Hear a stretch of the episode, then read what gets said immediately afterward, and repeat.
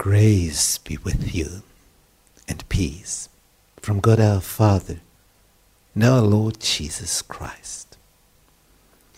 In our series about the history of the Reformation, today our theme The Morning Star of the Reformation. And we welcome all our visitors in the internet. We go back in history,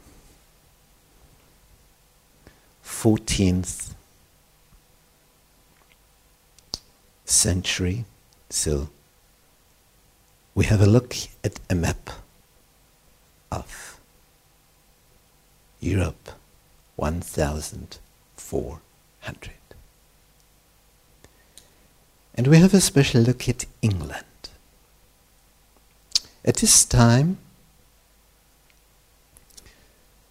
there is a special situation here, and we will try to find out what's going on at this time.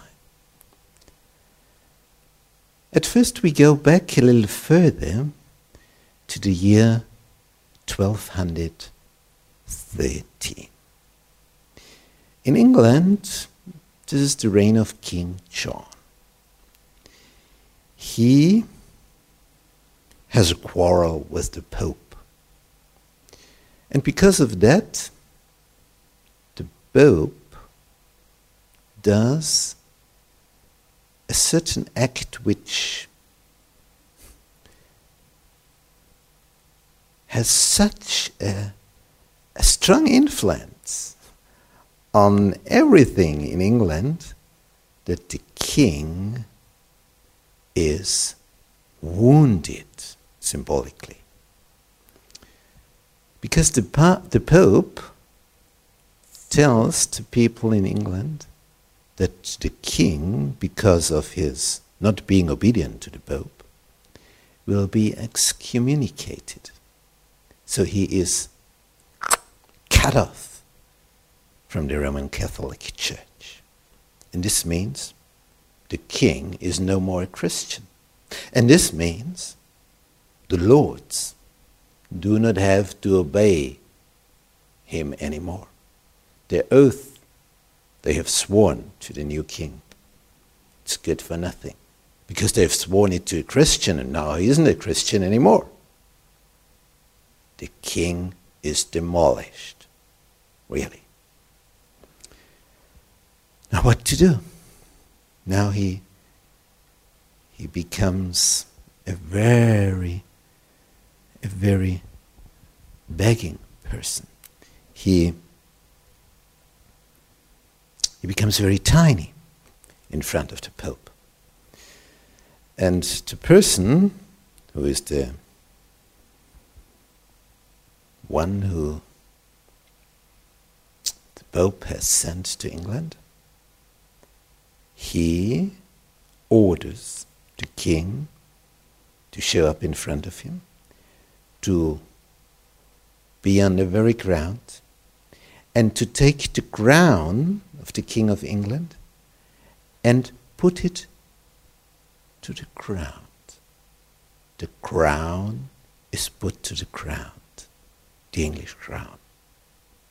Ah, this was hard. And even more,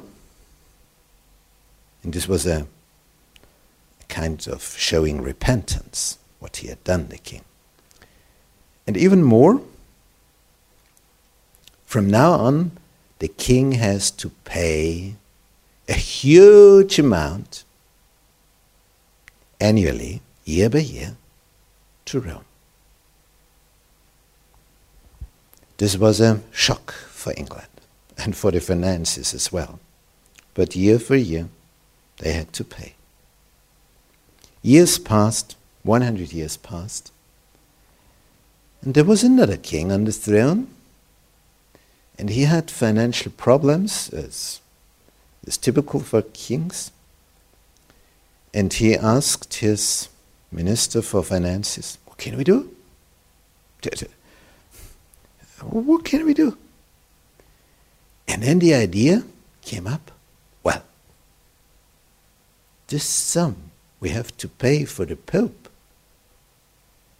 we try something. We stop paying. Maybe Rome doesn't react. Okay? They did not pay.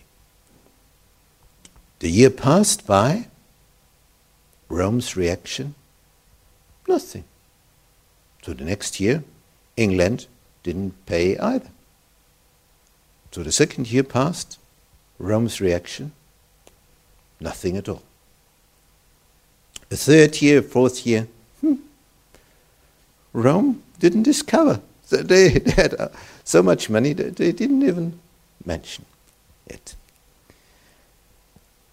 Years passed by, this king never paid any sum to Rome. So his follower, the king died, the next one, he did the same. If Rome doesn't react, why should we pay? So years went on and on and on. And then, one day, a letter came from Rome. And in this letter it was written, Oh, we have discovered you haven't paid what you should have paid to Rome last year. It's missing. Come on, pay. And the, the year before, we haven't got it either. And the year before that year, we haven't got it either. And then Rome discovered that England hadn't paid for 33 years. this was a sum, imagine. The, the sum which had to be paid in one year was big. now, 33 years. Nobody could pay that. But Rome wanted to have it. And England was in such a disastrous situation Nobody knew what to do. And at this time, at that time, the star of Wycliffe began to shine. Wycliffe was professor of theology at Oxford University in England. And he was sent as a diplomat to the Netherlands and he had a lot of experience with foreigners, with foreign diplomats, ambassadors. And Wycliffe, a theologian, came to the king, told him, Well, no problem. I will write a letter to Rome. It will be good for you. Everybody is happy. Maybe it helps. Now, what was written in this letter? Wycliffe was a very clever person, highly educated. And he wrote the following So the Pope is the follower of Jesus Christ, isn't he? Ah, oh, that's it. If he is the follower of Jesus Christ, then he should act as Jesus acted, isn't it? Of course. Has Jesus ever done the following, namely collecting money from a governor? Had he ever done that? No. You why? Why should the follower of Jesus, the Pope, then collect money from the King of England. It's not in the opinion of Jesus to do that. So the follower of Jesus cannot do that either, the Pope. And then, the turning point, Wycliffe, in his arguments, went further on, saying, For over 100 years, more than 100 years. England has paid to Rome. And this was wrong in the eyes of God. It shouldn't have been so. So it isn't so that England has to pay something to Rome these 33 years. Oh no. The Pope has to pay back to England for over 100 years. So suddenly the situation changed. At first, England has to pay. And after this letter, it is clear Rome has to pay. And the arguments were so thoroughly written, and the texts from the Bible, they were so, so strong that the best scholars in Rome, they didn't know what to answer. And England was saved. They got out of their financial troubles at once. And it was the task of John Wycliffe. He was the hero now. Now his, the, the star began to shine. Wycliffe, about him, everyone talked in England. Wycliffe, he has written the letter to Rome. He, he, his arguments, they, they have made the Pope to be just speechless. Oh, Wycliffe, Wycliffe, Wycliffe. He was the new star in England. And Wycliffe wasn't just silent then. He, he, he did even more. he went on, further arguments, and he said, Look at the Roman Catholic Church. Look at the priests, how they live. They do not care about moral standards. They do not preach anymore. They just live like landlords in luxury because they have money, money, money, money. They eat what they want. They drink wine in huge amounts. They go to certain women all the time and pay for that. These are not the followers of Jesus. How can we heal this church? That it that his followers live like Jesus again. And now the argument of Wycliffe. Take away the money from Rome, from the Roman Catholic Church. Do not pay them anymore. Stop paying. And the church will be healthy again. Well, people listened with eagerness to this argument. But imagine how Rome thought about this argument. Do not send any more money to Rome. Whew, Rome is the receiver. And then Rome won't be the receiver anymore. So Wycliffe became a hated person in the Vatican state. Very hated. They wanted to kill him. So the Roman Catholic bishops in England were ordered take him, take him captive, burn him on the stake. He has to be killed. A person who tells the people not to pay anything more to Rome, he has to be killed at once. So he was taken captive. They wanted to burn him. But the people, the students of Wycliffe, they, they got the information. They, they, they want Wycliffe to be burned. And they all rushed to this building,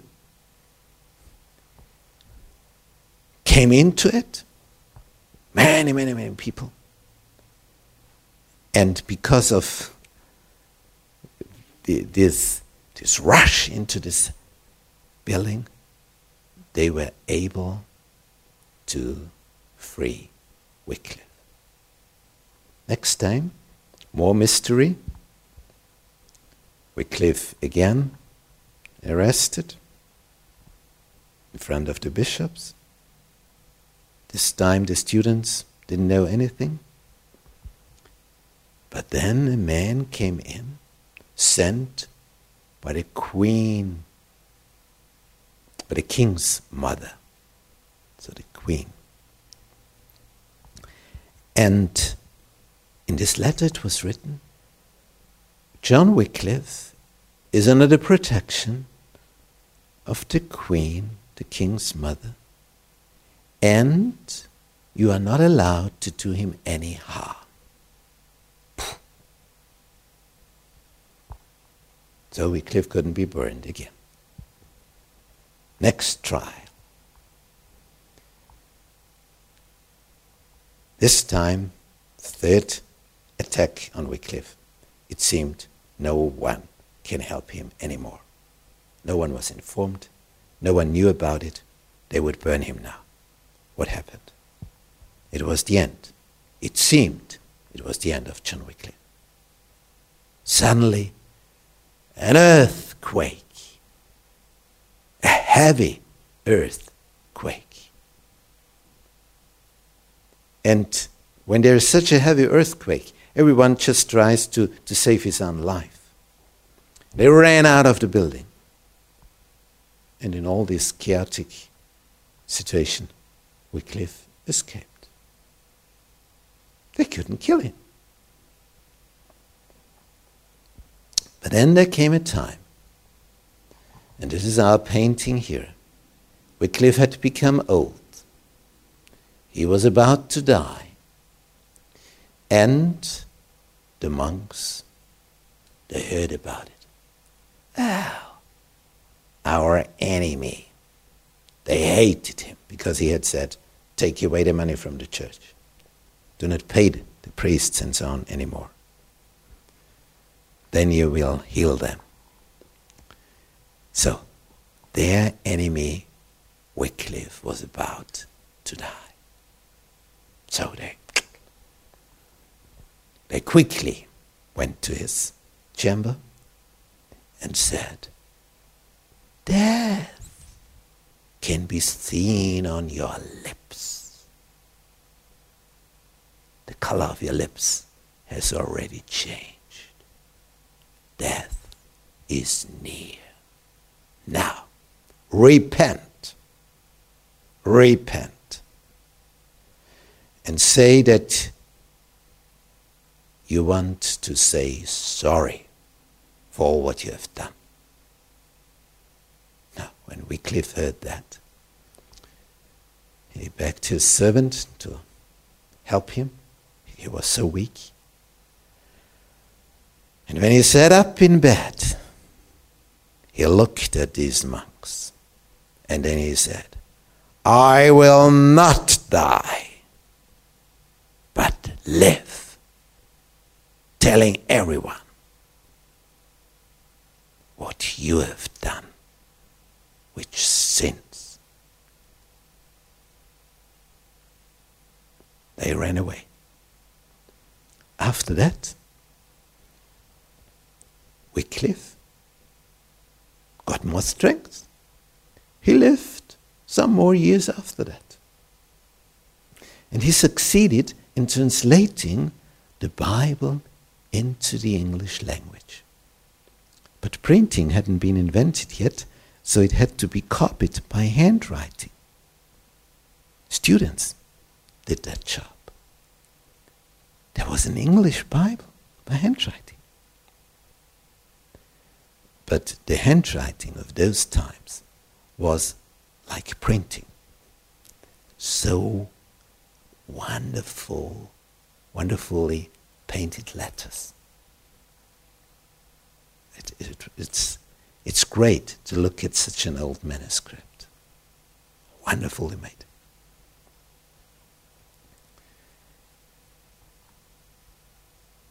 In the end of Wycliffe's Syria uh, life in the year 1378. To have a look at this map, something happened. A new pope was elected in Avignon. And the candidate who would have liked to be the Pope but hadn't been elected, what was the reaction of this person? He said, I should have been the Pope. This one, no good idea to elect him. I am the right Pope. And he didn't want to accept the election of the other Pope. I am the right one. He put up his regency in Rome, the other one in Avignon, and suddenly we had two popes in history. And this continued. It continued for nearly 40 years. Because both popes said, I'm the right one, I'm the right one. The other one is the Antichrist. And Wycliffe said, Well, that's for the first time I've heard the truth of a pope when they told each other that the other one is the Antichrist. This was Wycliffe.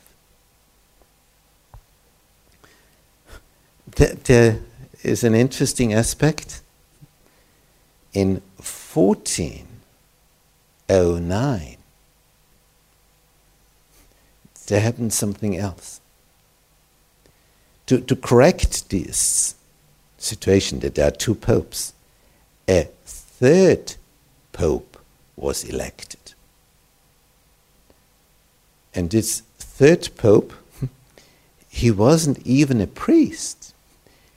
He, he was of the military force. And he never had studied theology. But, but he was a very good speaker. And he could lead, a military man. And his followers elected him at first. They said, Now you are a priest without studying theology, just from one hour to the other. Then, next day, they made him cardinal. And a few hours later, he was made the new pope. A person who had never studied theology, had never been a priest, became a pope within 24 hours. He was the third one. The other two, they said it is, it's ridiculous. There is no pope, but, but he considered him to be a pope. John the 23rd. Later on, he, he wasn't recognized in the list of popes anymore. But at this time, it was so. At this map here, we find something very, very interesting. We see how Europe is divided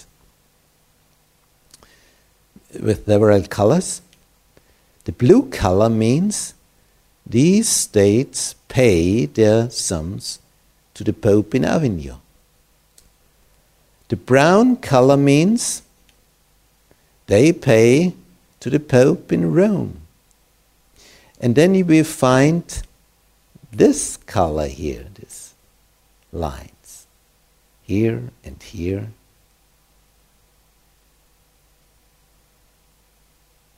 This red, blue. They follow the third Pope and pay their sums to him. Now, some interesting aspects. Portugal in 1380, they were blue, paid to Avignon. The Pope in Rome heard it and said, pay, pay the sum to me. It's cheaper when you pay to me. So they changed. For another year, for two years, they paid one year for Rome, the next year for Avignon, three years for Avignon, then for Rome again. So Portugal they, they just switched from one pope to the other. They paid the one who wanted to receive less than the other one. who makes it cheaper? They have, we pay. so they had one year this pope, the next year this pope, and then it, it went on like this. And we have more areas like this here Then here in Austria, sometime Pope Avignon, who gets the money, then the Pope in Rome. So it was really ridiculous. Three popes! And therefore, there was an assembly of Roman Catholic priests, cardinals. They met here in Constance from 1414 till 1418 for four years. All three popes were sent into the desert, so they were dismissed, and a new one was elected. That was the end of this separation in Europe. Here a pope, there a pope, and another pope. Three ones the same time. And, which is really surprising, they had such a hatred towards Wycliffe who was already dead for, for decades, more than 30 years. And they ordered something which happened a few years afterwards. So, nearly 40 years after the death of Wycliffe, do you know what happened?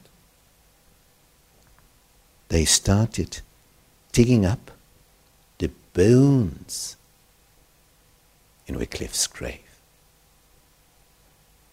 Digging up the bones, putting them on the stake, and burning the bones of Wycliffe. Nearly 40 years after his death. Can you imagine the hatred? He had been the one who had told the king you are not forced to pay any more to Rome. He is the follower of Christ. He isn't allowed to get money from you. It's not what Christ has told us to do.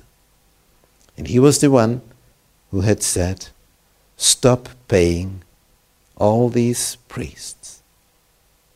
The, the church will be healed when she has less money. Therefore, his bones were dug up, burned. And then they took the ashes of the bones, threw it into the brook, which goes into river, river to the sea. And so they thought the ashes of the bones of Wycliffe, they, they are in the in the big seas on this planet, he will never be risen from the dead. He will be risen. That's no problem for God. But it's a fine picture because the ideas of Wycliffe have gone round the world, everywhere. They have spread all over the globe. He was the first. He is the morning star of the Reformation.